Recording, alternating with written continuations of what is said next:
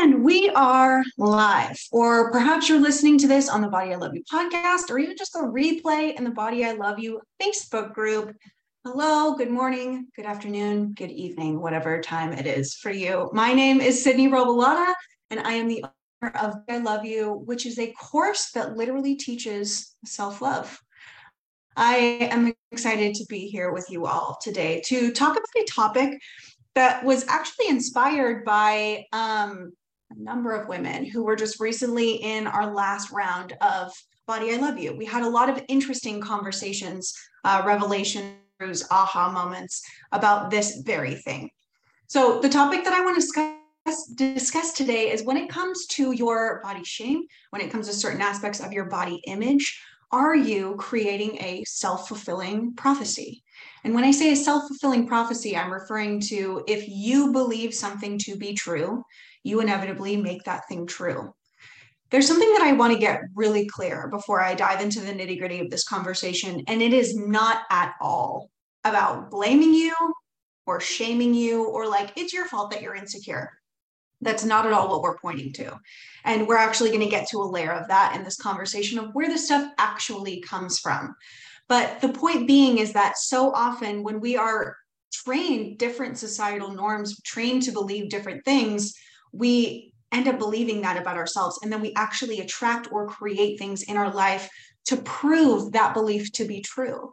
Your brain's really good that way. Your brain's really cunning and intelligent in that way. When you have a thought or a belief in your brain, your brain is excellent at gathering evidence to prove that belief to be true. So again, this is not about blame or shame. I know where the stories come from. The stories come from media, consumerism, every magazine you've ever read, every T V show, every movie.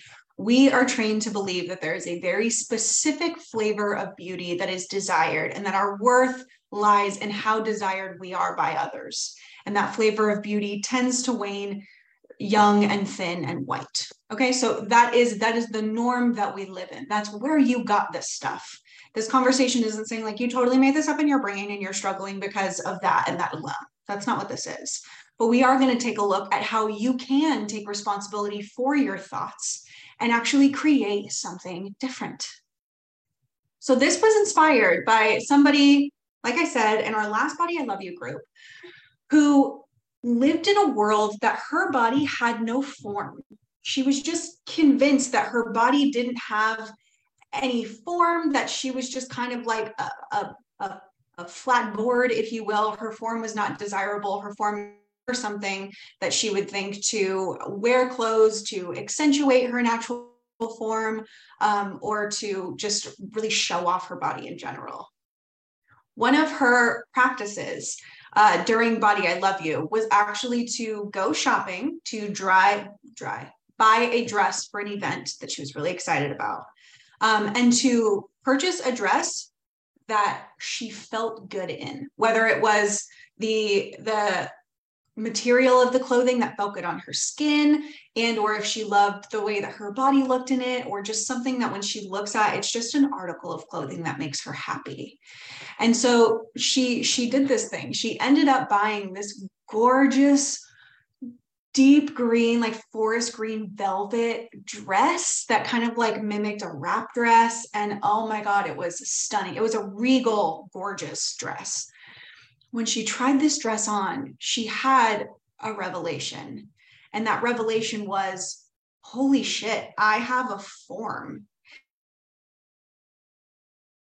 And what I mean when I say form is I, I actually have different curves and my body looks differently than I created this image in my brain.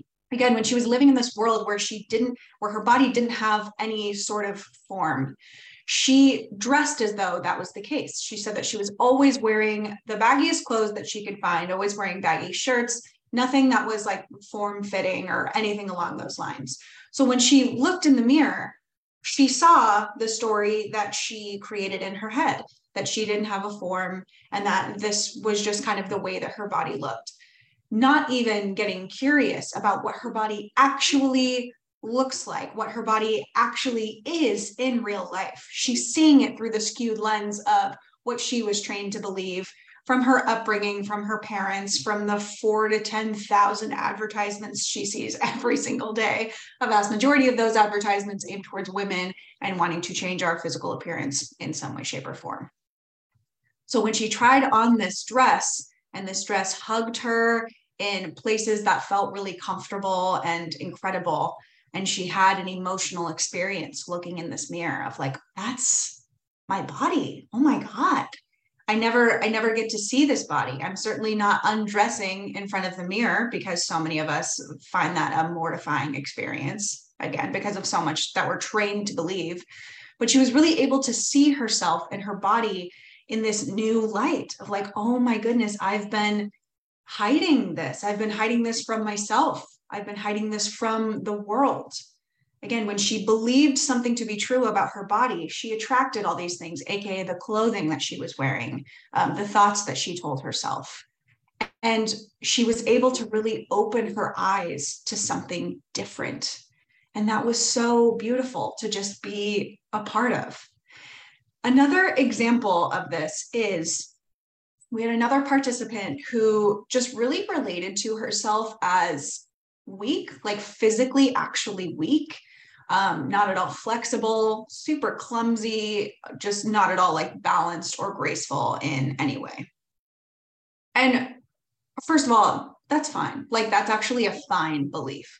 But when it came to this conversation that we were having of her want to be strong, her want to actually feel strong in her body, her belief about her clumsiness was an automatic block. I could never be that because I am weak. My body's so embarrassingly weak. I'm so clumsy. I'm so non-flexible. It's, I couldn't possibly do a yoga class, or I couldn't possibly exercise in this way, or I couldn't possibly do that hike because my body is so weak. Do you hear the self-fulfilling prophecy in that? She relates to her body as weak.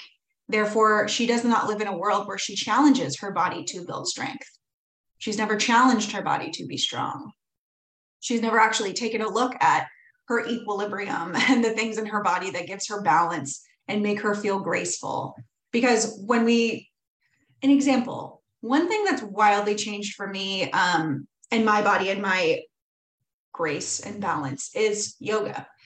Yoga is something that I've done for a long time, but historically it was extremely sporadic. I would do like one class like a year or something like that. And the class was always enjoyable to a degree, but it was always more embarrassing than anything else. And I was just constantly like comparing my flexibility, or rather lack thereof, to the other women in the class. And more than anything, I just felt isolated in these classes, and that wasn't an attractive feeling to me. I didn't want to feel that way anymore. So I never stuck around. And uh, it's kind of funny how we just in our brains are like, no, I, I did do yoga that one time and it really didn't help with my balance and flexibility. Yeah, one time doing anything uh, probably won't. Something that I've spoken to before, a few years ago, I dedicated a year of my life to yoga. And what that meant for me is yoga is always going to be a, a core point of my life. It, it's always going to be something that I get to do. And I did this in lieu of a New Year's resolution, because usually it'd be like, I'm going to do yoga three, four times a week and whatever. And then that would land until mid-February, right? Where I then didn't do it because maybe I was sick or depressed, or I just didn't fucking feel like it. And then all of a sudden it felt as though I biffed it, I botched it, I failed, that goal is over, that sucks, another one bites the dust. Versus when I dedicated an entire year, every day, every minute, every season, every month, every week was a new opportunity to just be like, oh yeah, yoga, oh yeah, that thing. The entire year, there was opportunity to come back to it. And another thing that I gave myself was I can do it for however long or however short I want to. Sometimes standing on the yoga mat would be me stretching for five minutes. And sometimes it would be me taking a twenty minute online class. Sometimes it would be me just doing my own thing. I actually very, very seldom do yoga for longer than thirty minutes, because it turns out I get really impatient and bored. Totally willing for that to change in the future, super aware that that could change. But right now, that's just where I'm at. When I don't pressure myself to do an exercise for at least an hour, which is my history of you work out for an hour. That's just how long exercises are. Anything shorter than that isn't enough. And what's the point? That's the world that I lived in. Turns out my body loves movement for thirty minutes. My body really appreciates stretching and movement for five minutes. And I did this two to four times a week. And it wildly changed my relationship to yoga. And it wildly changed my relationship to my body. And one of the things that I was surprised to learn is all the embarrassing things that happen when you first get into yoga or really any sort of new movement, such as being wildly unflexible, comparatively speaking, or that thing that happens when you're in a position and you're holding it and you, you're like muscles shake, and that's really embarrassing because you feel really weak. Something, by the way, that I've created around that is I almost relate to that as like my body is like vibrating to create something new. I almost relate to it as like plate tectonics, like things are changing and shifting to create something even better. It's not embarrassing. It's like this incredible, exciting eruption for what I'm building next. Steal that if you will. That's really, really helped me. But the, the lack of flexibility, the, the shaking, the, all the stuff that if I were sitting in a class and I would be embarrassed about, that stuff actually hung out for a long time, still till this day, still till this day, I shake in certain positions. Still till this day, I feel like, damn, I'm actually pretty surprised I'm not more flexible at this point. Because again, we're talking comparatively speaking. When it comes to exercise in your body, who gives a fuck what the instructor says, who gives a fuck what your neighbor says, who gives a fuck what your friend says you should be doing? Your body, your body knows. Your body is always going to know. So it's so important to be able to focus on that. It's not about, yeah, I want to do this movement or I want to do yoga until I feel comfortable and confident and I'm not shaking anymore, or I'm not like falling out of positions, or, or nothing, nothing bad or embarrassing is happening. It's about looking at those things. And it's like, okay, that's actually super common and normal for a body to do those things. So how can I change my relationship with that versus writing off movement as a whole simply because I feel uncomfortable doing it? And when I say uncomfortable, I'm talking about the specific discomfort of, of trying something new, not trying something wrong or something that you shouldn't be doing. Something that I noticed when I really started integrating yoga into my life is a building of grace, which was so interesting. And one of the ways that this has shown up, this is actually the, the thing that I do that helps me realize that like I am building so much more balance and grace by this act. Is when I'm walking my dog, my dog likes to obviously check out both sides of the sidewalk. She never crosses in front of me. She's always crossing behind me. It's a respect thing. I'm the dom. Okay. So I'm always having to like switch hands behind me. So you just do the good old fashioned twirl around.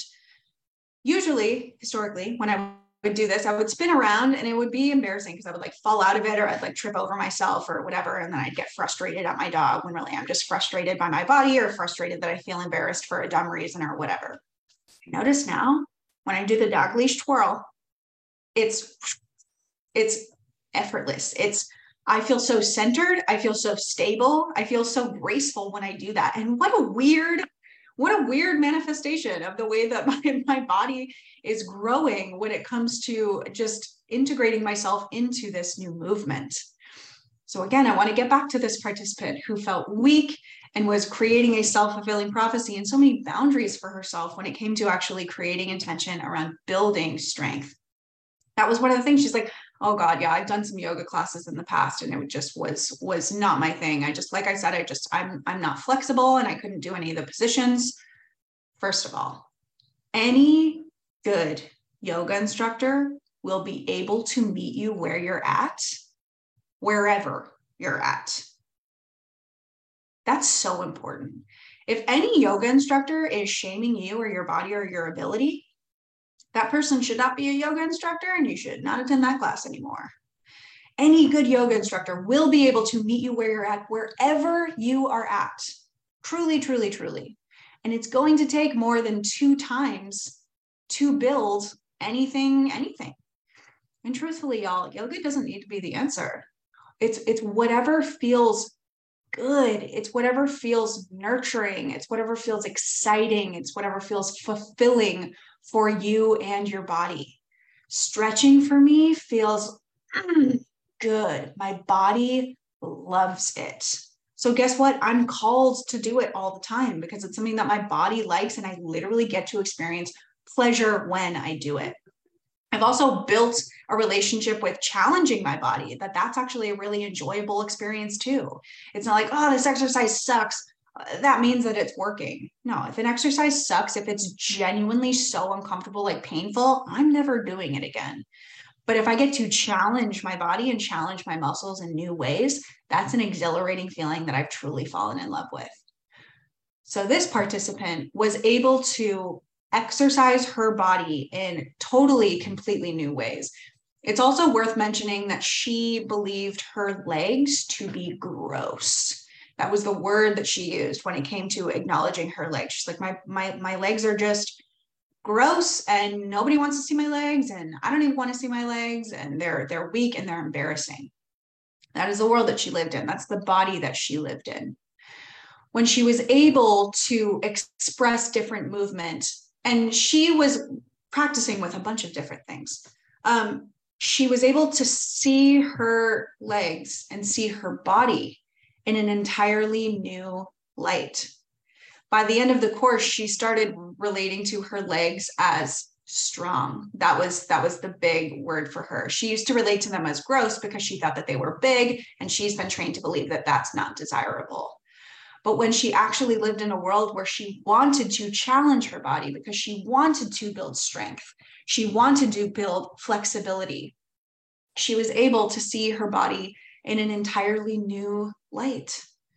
And it was so exciting to watch her transition her brain from viewing her legs as gross to viewing them as strong. And she also mentioned they were um, like soft and cuddly or something like that. She's like, I, I truly am grateful for the fat on my legs. Like squeezing fat is like therapeutic. It's, it's soft. It's a, it's a fun thing to get your hands on. So I have strength and softness in my legs. Holy cow, that's special. What a beautiful, what a beautiful, beautiful, beautiful transition. Another thing, this kind of relates to my first example, but this is something that we see so much. Uh, humans living in a world that they couldn't possibly wear X. They couldn't possibly wear the thing. And again, this comes from societal training one hundred percent. The first example that comes to my mind is like a crop top. Or the second example, actually, that comes to my mind is uh, horizontal stripes, right? I don't know about you guys. I was trained to never. It's like a fashion no-no to wear horizontal stripes because it makes you look wider. And let's be real, that's, that's where the explanation stopped. It was like, yeah, it just makes you look bigger.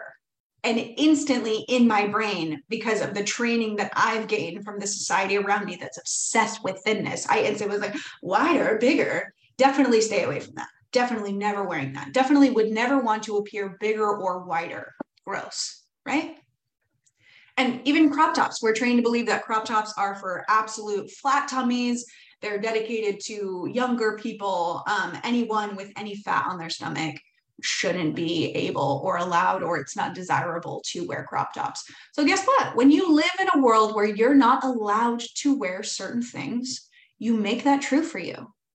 And if you're listening to this and you're like, hey, I said the last thing that I want to do, the last thing that sounds fun for me in my life is wearing a crop top, that's fine. It's simply the example that I'm pulling out of a hat. Think of other examples in your life of things that you look at other people wear, or maybe you see in the catalog, or maybe it's, it's stuffed in the back of your closet, that based on insecurity alone, or even like audacity, like I, I would never have the audacity to wear that.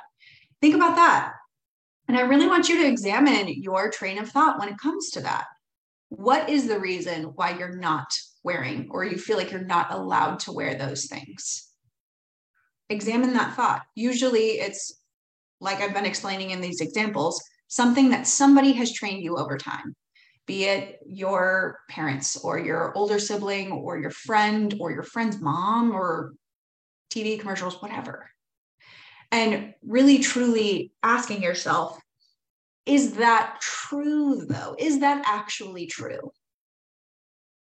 Because here's something that we're seeing, and thank goodness we are living at this time in history, because body acceptance and seeing your body through a positive light has never been more talked about and uh, more praised in our entire history, right? It's a very exciting time to be alive, to be a woman, and to be in a woman's body for many reasons. When we see someone, I think of this example of, it was actually a yoga instructor who was a fat woman. She was a, a proud fat woman, and she is leading this yoga class. She was so good and talented at yoga. And again, so good at being able to meet people where they're at. She had so many different like alterations for, for people to do, just truly a world-class yoga instructor. Um, she wears crop tops all the time. And it's so interesting to listen to the dialogue about her. One of the things is like, oh my God, she's so brave. Like someone like her wearing a crop top, that's so brave. We have got to stop telling women that they're brave for wearing a shirt. Um, it's, it's true that I see where that comes from, right? Like, again, we've been trained in the society that crop tops are for skinny young people.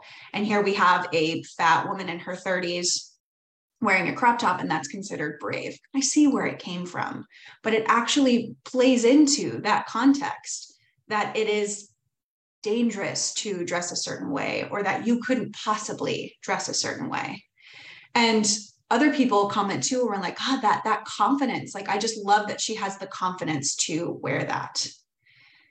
That is something that you could build for yourself if you wanted to, if you wanted to. Here's another perspective that I think is really worth mentioning, and it is that um, I did an experiment where I was wearing a shorter shirt and um, lower jeans. And when I say lower jeans, I'm just talking, they weren't high-waisted. And I went to walk my dog. Usually that's not something that I would wear. I'm always covering my stomach. I'm always trying to make my stomach look as flat as possible.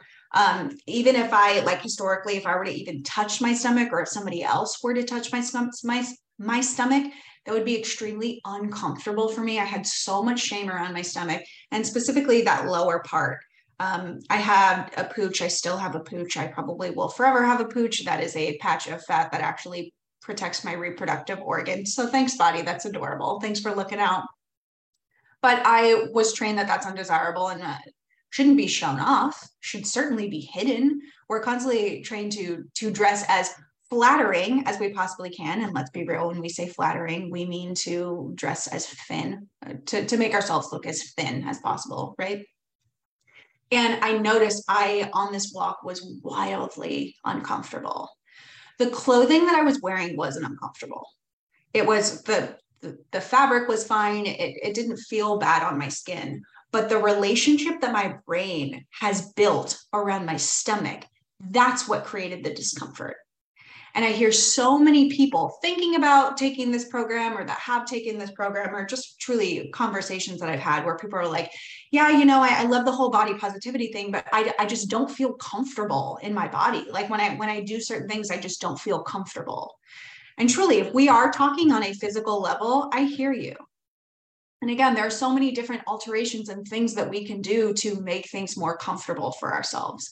But more often than not, what we discover is that the discomfort that you are creating comes from your brain. That discomfort comes from beliefs that you have been trained to believe, a strong anti-fat bias, and absolutely praising being thin. And if you're not thin, you don't deserve to be seen. Your body doesn't deserve to be seen. That is where so much of that discomfort comes from. So when it comes to you wearing something, when it comes to you doing something, and you notice like, God, I just feel so uncomfortable in my body, I want you to truly assess, is this a physical discomfort? Is my body physically uncomfortable? Or is it my brain that's creating the discomfort? And when we have that conversation, I'm not even saying like, oh, it's your brain, get over it. There's so much conversation to have about that. There's so much healing to be done. And there are so many outlets to have that conversation, of course, Body I Love You being one of them.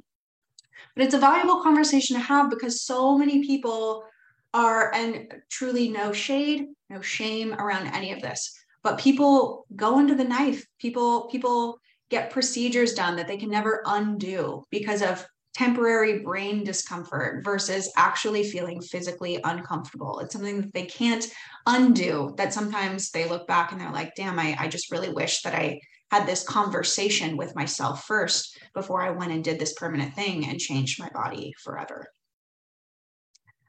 So that, are you creating a self-fulfilling prophecy in your life? This shows up in so many other examples. I'm going to try to give just a, just a couple more.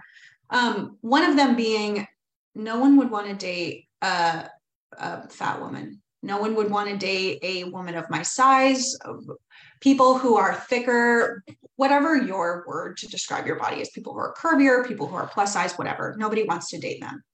So guess who's not putting themselves out there in dating situations to actually assess that? And there's also another part of this conversation.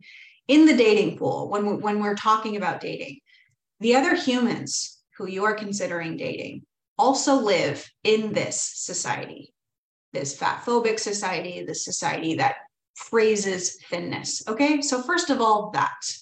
And it is likely, it is not rare for people to have judgments when it comes to your body. We've seen it. We've had so many people in Body I Love You start dating um, in the course just to really have a community and just really start experimenting. And if somebody has a, a bad or an unfortunate experience, we're really able to be that community and to be there for that person. And trust me, we have gotten participants who have been treated unfairly because of the way that they look. Because again, the people in this pool are raised in the same culture that we are. All, all of the judgment and the shame that we have in our brains, they have it too. And that's not to say that that is one hundred percent of people. The fact of the matter is, is that if you're willing to see it through this lens, all bodies are beautiful in some way, shape, or form. All bodies are miraculous in so many ways because of all the things that your body does for you. There's also a lot of people out there who are attracted to specific things. Um, there are so many people out there who aren't attracted to the, what we're trained to believe beauty is: thin, young, white, whatever. It's just a matter of putting yourself out there to find them. That's again, another barrier. You, you go out in the dating pool and you have one or two bad experiences and you make that representative of the entire planet. And it's just not fair because it's just not true. How many people on the planet have you met that you're like, yeah, you're not someone who I would really want to spend a lot of my time with? They're everywhere.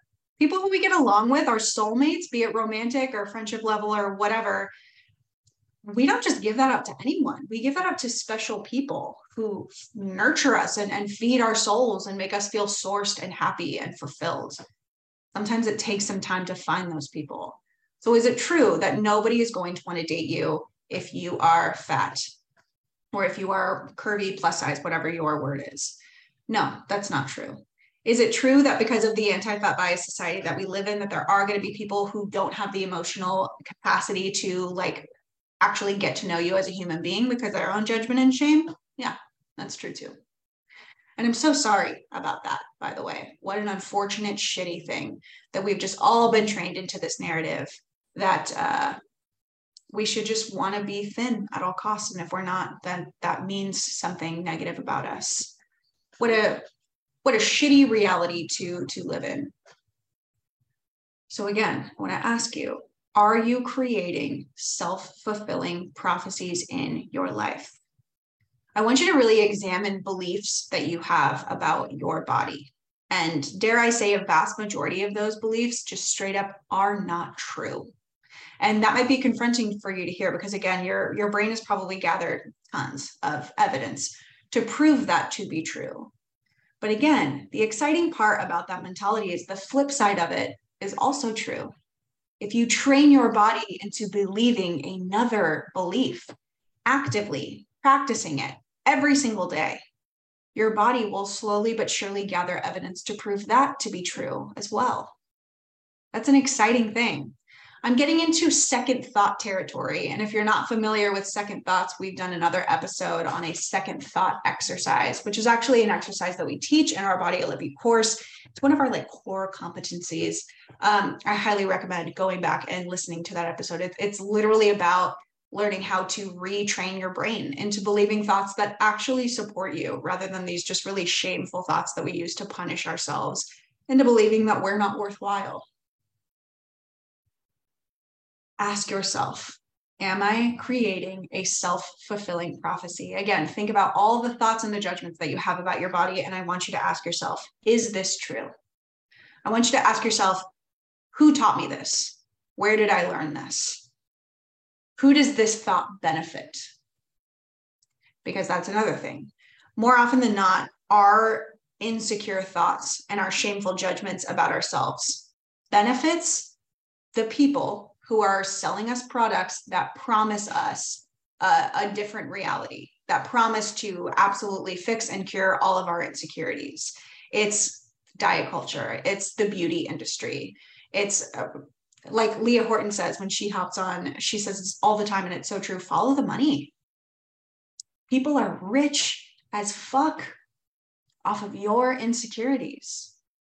And these things are never designed to last, right? They're, they're designed to give you a temporary high until then you discover the next thing that promises to fix all your problems. And then you're just shoveling more money into that, okay?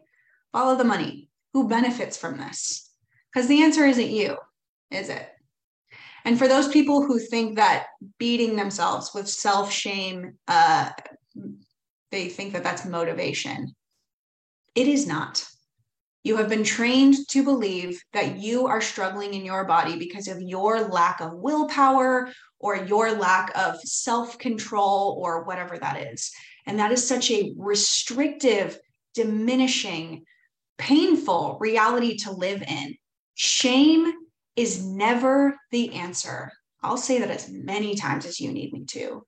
Shame is never the answer.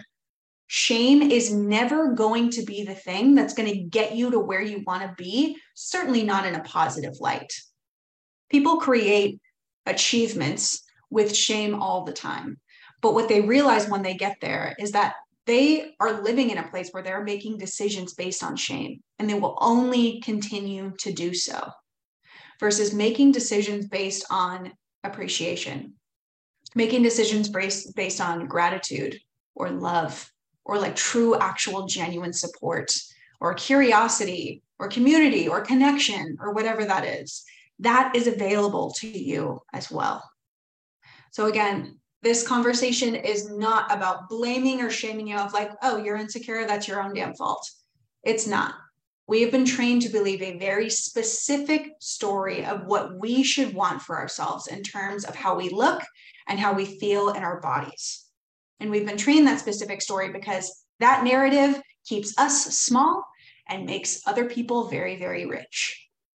So the conversation here really is, what do I believe? Is that true? And what reality would I rather live in? What, what belief would I rather have instead? Again, I highly recommend that you go back and listen to our second thought exercise. Also, if there's any questions about this, any examples that I use that you have more questions about, or maybe um, if you have something that you're like, is this a self-fulfilling prophecy? Please comment below, or even send us a D M if you feel called to. And we are more than happy to support you through that. We'd love to get some dialogue going. So if anybody has anything to share, we would love to hear your perspective.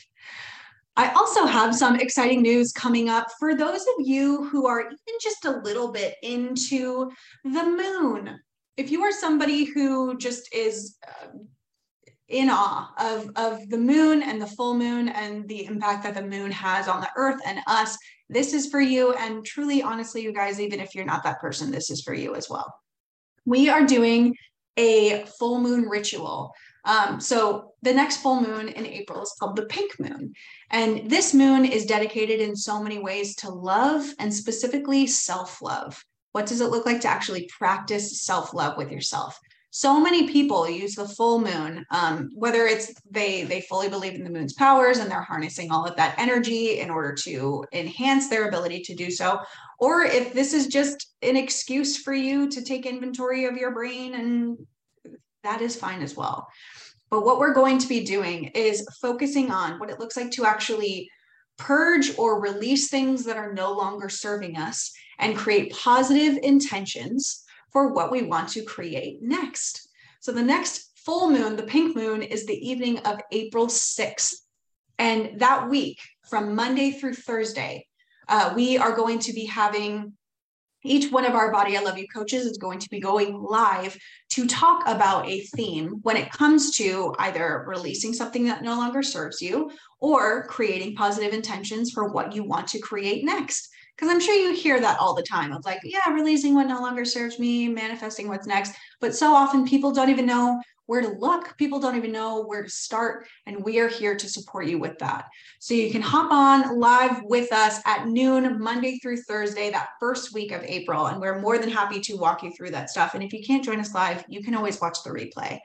And then we're going to be closing out the week on that Thursday, April sixth, with a pink moon ritual, where we're going to really bring all this stuff to life. We're going to be talking about what you're releasing, what you're creating next, as well as some other really just connecting goodies uh, of just a community of women who get to hang out and just who who who wants what's good for us, who who who wants to create something better in our lives. If you are even just a little bit interested in that, we have an event in our Facebook group. Comment below if you haven't already been invited. This event is free, totally and completely free, but you do need to be registered in order to participate, because that is how we we give you all the deets. That's how we give you all the information for not only the lives, but also the virtual Zoom pink moon ritual on April sixth. So again, if you are interested and you haven't already been invited, please comment below. And I also want to announce that we have Body I Love You dates for our next rounds up. Um, we have on April nineteenth, we are launching a new Body I Love You group that is a Wednesday, and that group is going to be at four p m Pacific Standard Time. And we also have a group launching May second. That's going to be a Tuesday group, and that group is at five thirty p m Pacific Standard Time again.